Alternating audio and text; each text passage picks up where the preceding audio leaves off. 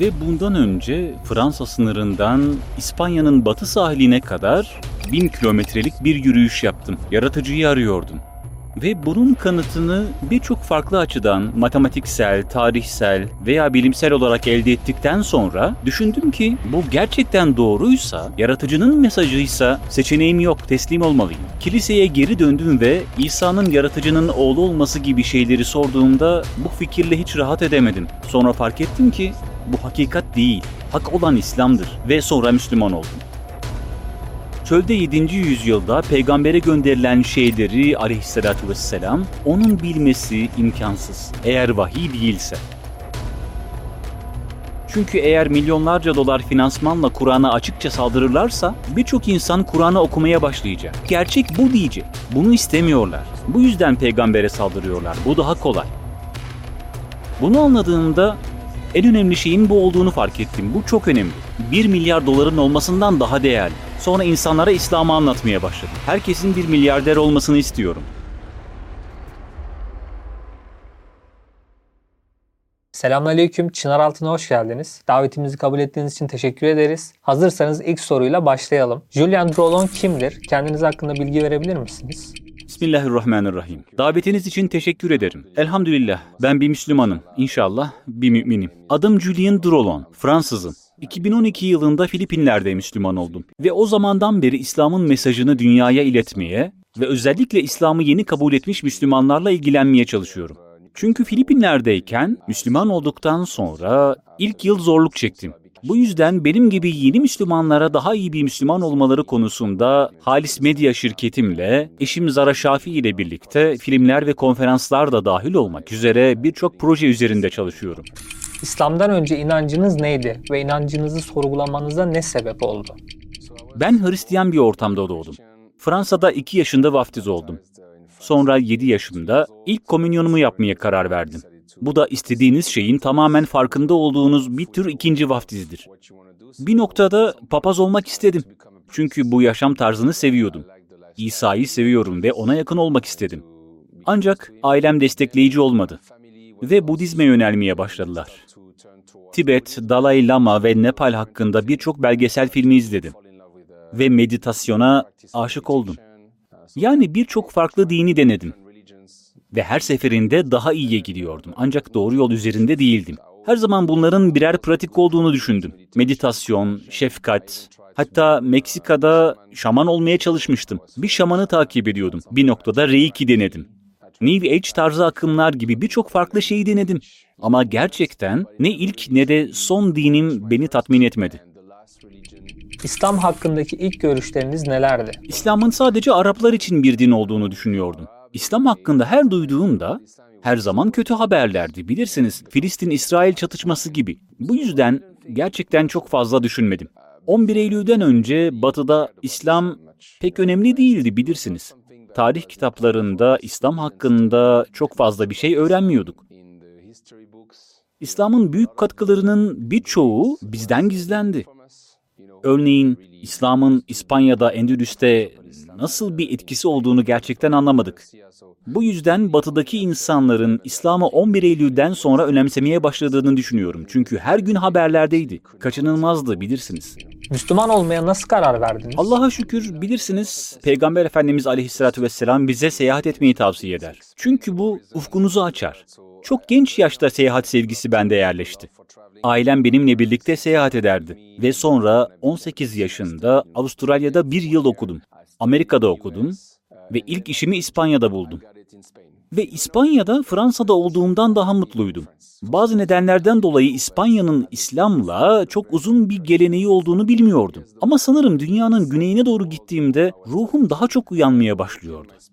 Ve Filipinler'de bir işe girdikten sonra yaratıcı ve Hristiyanlıkla alakalı yeniden bağlantı kurmaya başladım. Öncesinde Fransa sınırından İspanya'nın batı kıyısına kadar bin kilometrelik bir yürüyüş yaptım. O yürüyüşte yaratıcıyı arıyordum. Bu bir Hristiyan haç yolculuğu. Hayatımda Allah'ın, İslam'ın doğru yol olduğunu anlamamı sağlamak için birçok tohum ektiğimi fark ettim. Birçok Müslüman ülkesinde seyahat ettim. Azerbaycan gibi ülkelerde çalışıyordum. Kıbrıs'a, Kıbrıs'ın kuzeyine seyahat ettim. Tanzanya'daki Darüsselam'ı seyahat ettim. İslam'ı sevmeye başlamamı sağlayan birçok şey vardı. Hatta ezanın çağrısı bile. Ama en keskin an internet üzerinden oldu. YouTube'dayken çok iyi hatırlıyorum 10. yıl dönümünde 11 Eylül'ü araştırmaya başlamıştım ve ana akım versiyondan farklı birçok şey olduğunu gördüm. Artık o gün yaşananların medyanın inanmamızı istediği şeyler olmadığını hepimizin anladığını düşünüyorum. Bunun Birçok bilimsel ve mühendislik kanıtı var ama bu benim için ilk tetikleyiciydi. Ve ardından İslam hakkında ve Kur'an'ın Allah'ın mesajı olduğu gerçeği hakkında, bunun çürütülemeyeceği hakkında birçok belgeselle ilgili içeriklerle karşılaştım. Öncelikle İslam düşmanlarının ne söylediğini dinlemek için her şeyi bulmaya çalıştım. Ama beni asla ikna edemediler. Sonra Kur'an üzerinde çalışan bazı İslam alimlerini dinlemeye başladım. Ve fark ettim ki Kur'an kesinlikle Allah'tan geliyor. Ve sonra matematiksel, tarihsel veya bilimsel birçok farklı açıdan kanıtları öğrendiğimde düşündüm ki eğer bu gerçekten Allah'ın mesajıysa inanmaktan başka bir seçeneğim yok. Çünkü ben hakikat arayıcısıyım. Başta onunla mücadele etmeye çalıştım. Hayır olamaz dedim. Belki Hristiyanlık da uygun olabilir. Neredeyse vaftiz olacaktım. Ama sonra kiliseye geri döndüm ve İsa'nın yaratıcının olduğu olduğu fikriyle rahat edemedim. Ve sonra fark ettim ki bu değişmemiş nihai gerçek değil. Gerçek olan İslam. Ve sonra teslim oldum. Tam olarak ikna olduğunuz anı hatırlıyor musunuz? Neler hissetmiştiniz? İlk olarak sanki çocukken Noel Baba'nın gerçek olmadığını keşfettiğinizde hani toplumunuz tarafından ihanete uğramış gibi hissedersiniz ya. Bunun büyük bir yalan olduğunu öğrendiğinizde çok büyük bir hayal kırıklığına uğrarsınız. Bu öyle karışık bir duyguydu ki öfke hissettim. Çünkü İslam apaçık gerçekti. Ve bu güzellik hayatımda bu kadar gerekli olan şey neden benden 30 yıl boyunca gizlendi? Ama aynı zamanda bir sevinç hissettim. Hayatında hiç babasıyla karşılaşmamış, babasının onu terk ettiği yetim bir çocuğun 30 yıl sonra babasını bulması gibi düşünebilirsiniz. Çok sevinç duyarsınız. Aynı anda öfkelenirsiniz. Neden böyle beni bıraktın diyeceksiniz. Allah'a karşı asla öfkelenmedim. Ama bunca zaman bana yalan söyleyen insanlara öfkelendim. Belki kendileri de bilmiyorlardı. Ama toplum olarak bize yalan söyleyen insanlara çok kızdım. Çünkü onlar İslam'ın hak olduğunu biliyorlar. Bunu bildikleri halde açıkça saklıyorlar. İkinci sorunlar çıkarmaya çalışıyorlar. Anladınız mı? Yani hem kızdım hem de adaletsizlik hissettim. Çünkü 30 yılımı harcadılar. Her zaman iyi şeyler yapmıyordum. Hayatta çoğu zaman en iyi halim olamamıştım. İslam hayatıma girdiğinde ise bir hazine olmadan yaşadığımı fark ettim. Sanki 30 yıl boyunca düzgün nefes alamamışsınız ve birdenbire düzgün nefes almaya başlıyorsunuz gibi bir duygu. Anladınız mı? Yani böyle birçok duygu vardı. Ama sonunda sevinç öfkeyi yendi. Ve sonra Allah'ın beni hidayete erdirdiği için çok minnettar oldum. Neden İslam? Bize bir örnek verebilir misiniz? Hristiyanlıktan gelmiş biri olarak İslam'ın neden hak olduğu sorusu çok kolay anlaşılır. Çünkü Kur'an'ı incelediğinizde İncil'de bahsedilen tüm peygamberlerin neredeyse hepsi Kur'an'da da geçiyor. Bu yüzden İslam'ın aslında bu geleneğin tüm peygamberlik geleneğinin bir devamı olduğunu fark edersiniz. Allah'ın insanlığı doğru yola yönlendirmek için peygamberler göndermiş olması mantıklı. Dolayısıyla İslam devreye girince İslam'ın benim Hristiyan olarak sahip olduğum inançları iptal etmediğini, aslında üzerine eklediğini fark ettim. Medine'den yeni döndüm. Ve Peygamberin aleyhissalatü vesselam kabrini ziyaret ettiğinizde İsa peygamber için ayrılmış bir mekan olduğunu da görüyorsunuz. Bu gerçekten de size İslam'ın İsa'yı ve İsa'nın annesi Meryem'i tanıdığını, bunun bir devamlılık olduğunu gösteriyor. Dolayısıyla İslam tek hakikattir. Çünkü Allah Kur'an'ı her zamana uygun daima geçerli kılacak şekilde yapmış. Hazreti Muhammed'e sallallahu aleyhi ve sellem 7. yüzyılda Arap çölünde gönderilen şeyleri onun bilmesi imkansızdır eğer Allah'tan gelmiyorsa. Yani eski bir Hristiyan olarak yanıtım bu. İlk yanıtımsa İslam'ın devam eden ve tamamlayan bir din olduğu ve Hristiyanların sadece son elçiyi kabul etmeleri gerektiği yönünde olur. Hristiyanlar için bunun daha kolay olduğunu düşünüyorum. Çünkü zaten yaratıcıya inanıyorlar. Ama yaratıcıya inanmayan insanlar için eğer matematiksel, tarihsel ve ardından bilimsel mucizeleri anlarsan mağlup olmuş olursun. İşte bu yüzden geçmiş 10 yıllarda birçok bilim insanı Müslüman olmuştur. Çünkü Allah'ın Firavun'un cesedinin dünyaya bir örnek olarak kalacağını söylediğine inanamıyorlar. Ve tahmin edin ne oldu? Cesedi bulduk. Ve aslında bunun üzerine çalışan Fransız bilim insanı Maurice Bucaille çok şaşırdı. Yani Allah'ın Kur'an'da söylediği her şey gerçekleşti. Her şey. Bu Nostradamus'un birçoğu hatalı olan tahminlerinden çok farklı. Kur'an hiç yanılmadı. İşte bu yüzden İslam'a saldıran insanlar Kur'an'ın önemine saldırmazlar. Çünkü bunu yapamayacaklarını bilirler. Hakikati biliyorlar. Gerçeği bildikleri için Müslümanlara saldırıyorlar. İslam'ın bazı sapkın mezheplerine saldırıyorlar. Ancak Kur'an'ın meşruiyetine asla saldırmıyorlar. Çünkü gerçeği bildikleri için saldıramazlar. İslam'ı çürütmek istiyorsanız sadece Kur'an'ı çürütün. İşte bitti. Ama bunu yapamazlar. Bu yüzden Müslümanların davranışları hakkında konuşuyorlar. Eğitimsiz Müslümanları hedef gösteriyorlar. Böylece insanlar evet İslam kötü olmalı diyor. Ancak haberlere ve İslam aleyhindeki yayınlara baktığınızda nadiren Kur'an'a saldırıyorlar. Çünkü açıkça Kur'an'a saldırdıklarında arkalarında milyonlarca dolar olsa bile birçok insan Kur'an'ı okumaya başlayacak. Gerçek bu diyecekler. Bunu istemiyorlar. Bu yüzden ne yapıyorlar? Peygambere saldırıyorlar. Biliyorsun bir insan hakkında yanlış varsayımlar yaparak saldırmak daha kolay. Ama nadiren Kur'an'a saldırıyorlar. Yapabilecekleri tek şey Kur'an'ı yakmak. Ancak ona bilimsel, entelektüel, tarihsel, matematiksel düzeyde saldıramazlar. Şehadet getirdiğiniz ilk anı hatırlıyor musunuz? Nasıl hissetmiştiniz? Müslüman olduğumda bir milyarder gibi hissettim. Neden böyle söylüyorum? Çünkü İslam'ın ne kadar değerli olduğunu fark edersiniz. Bu Allah'ın size verdiği en önemli şey. Evinizi, paranızı, ailenizi kaybedebilirsiniz. Yine de iyi olabilirsiniz ama İslam'ı tam olarak anladığımda bunun en önemli şey olduğunu anladım. O kadar önemli ki dünyanın bir milyar dolarından daha değerli. Sonra insanları İslam'a davet etmeye başladım. Çünkü herkesin bir milyarder olmasını istedim. Çevremdeki herkes miskindi. İşte bu yüzden kendimi bir trilyoner olarak görüyorum. Çünkü çevremdeki insanlar İslam'ı kabul etmeye başladı. En iyi arkadaşım Koki, bir Japon Müslüman oldu. Kız arkadaşı da Müslüman oldu. Ve bunun çok katmanlı bir pazarlama gibi olduğunu fark ettim. Birini İslam'a getirmenin ödülü çok büyük. Bu yüzden sadece kendimle sınırlı kalmadım. Müslüman olduğumda bunun bir hazine olduğunu fark ettim. Her birimiz içimizde böyle bir şey taşıyoruz. Bu dünya yaratılmadan önce Allah'la yaptığımız bir anlaşma. Bunu yaymak zorundayım. Ve sonra kazandığımız ödüller büyüyecek. Ve başkalarının hayatını değiştirmeye başlayacağım. İslam'dan önceki ve sonraki hayatınızı karşılaştırmanızı istesem ne söylersiniz? İslam'ı kabul etmeden önce hiçbir rehberim yoktu. İslam'ın size verdiği en ayırt edici şey sabah uyandığınızda gece yatağa gittiğiniz ana kadar neyi nasıl yapmanız gerektiğini bildirmesi. Bu günlük hayat için. Ve sonra kim olduğunuz ve ne yapmanız gerektiği konusunda da bir rehberliğiniz var. Ve sadece İslam size bunu verebiliyor. Çünkü Allah'tan geliyor. İslam'dan önce dünyada sadece dolaşıp duruyordum ve depresiftim. Kendimle, müzikle, e, projelerle meşgul oluyordum.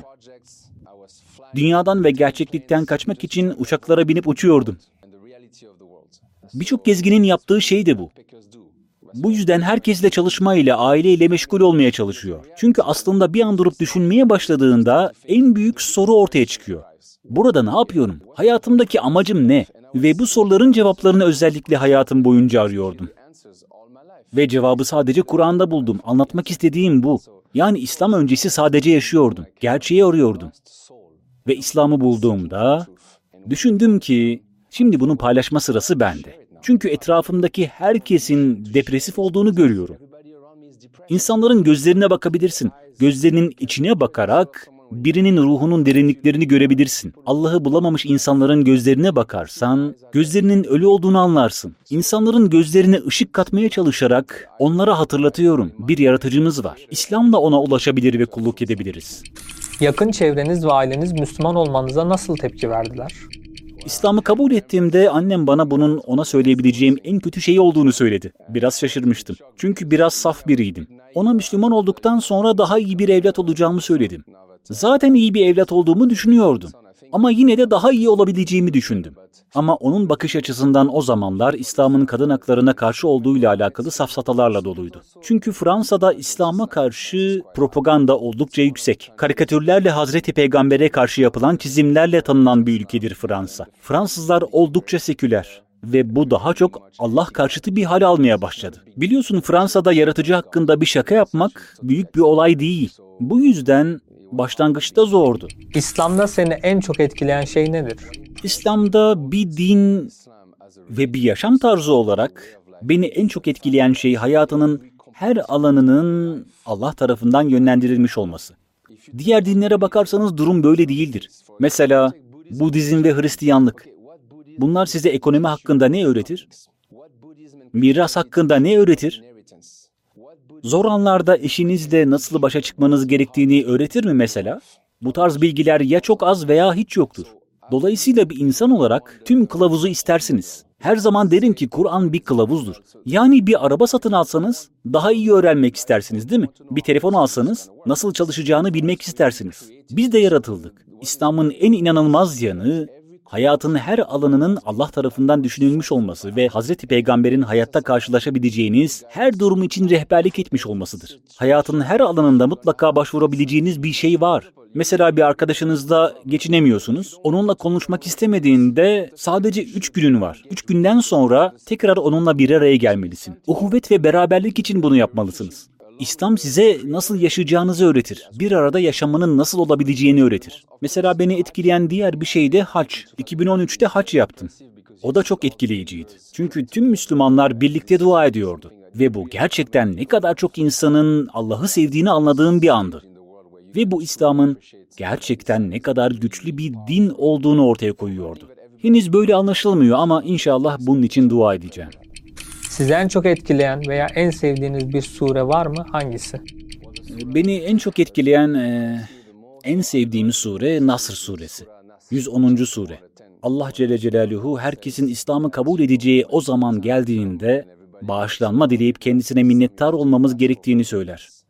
Bu yüzden bu benim en sevdiğim suredir. Her seyahatimde imamın bu sureyi okuduğu zamanlar olur ve bu birkaç kez Türkiye'de de oldu. Bir gün İstanbul'daki havaalanına varıyordum ve havaalanındaki mescitte namaz kılmaya başladım. İmam kıraate başladı. Tebliğ için yeni gelmiştim ve imam bunu okuduğunda yüzümde bir gülümseme belirdi. Çünkü bu benim en sevdiğim sureydi ve bunu yalnızca Allah biliyordu. O an sanki Allah diyor ki seni görüyorum. Niçin burada olduğunu biliyorum ve bu yüzden bu sureyi bu kadar çok seviyorum. Çünkü benim en büyük sevincim insanların İslam'a girmesini görmek.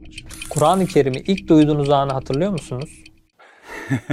Fiziksel olarak ilk defa Katar'da bir oteldeyken Kur'an'a dokunduğumu hatırlıyorum. Şaşırmıştım. Daha önce bazı Hristiyan ülkelerde otel odalarında İncil görmüştüm. Ama Kur'an'ı ilk defa Katar'da gördüm. Tabii ki onu okumadım. Ama bu e, benim Kur'an'la ilk temasım oldu ve Kur'an'ı okuyacağıma söz verdiğim e, ilk an Abu Dhabi'deki bir taksi şoförünün söylemesiyleydi. Ve radyoda bir şeyler dinliyorduk. Ben güzel bir şarkı olduğunu zannettim. Ama Kur'an'mış. Ve şoför benden Kur'an'ı okumamı ve Müslüman olarak cehennem ateşinden kurtulmamı söyledi. Benden Kur'an'ı okuyacağıma dair bir söz istedi. Ben de tamam dedim ama bunu çok ciddi söylememiştim.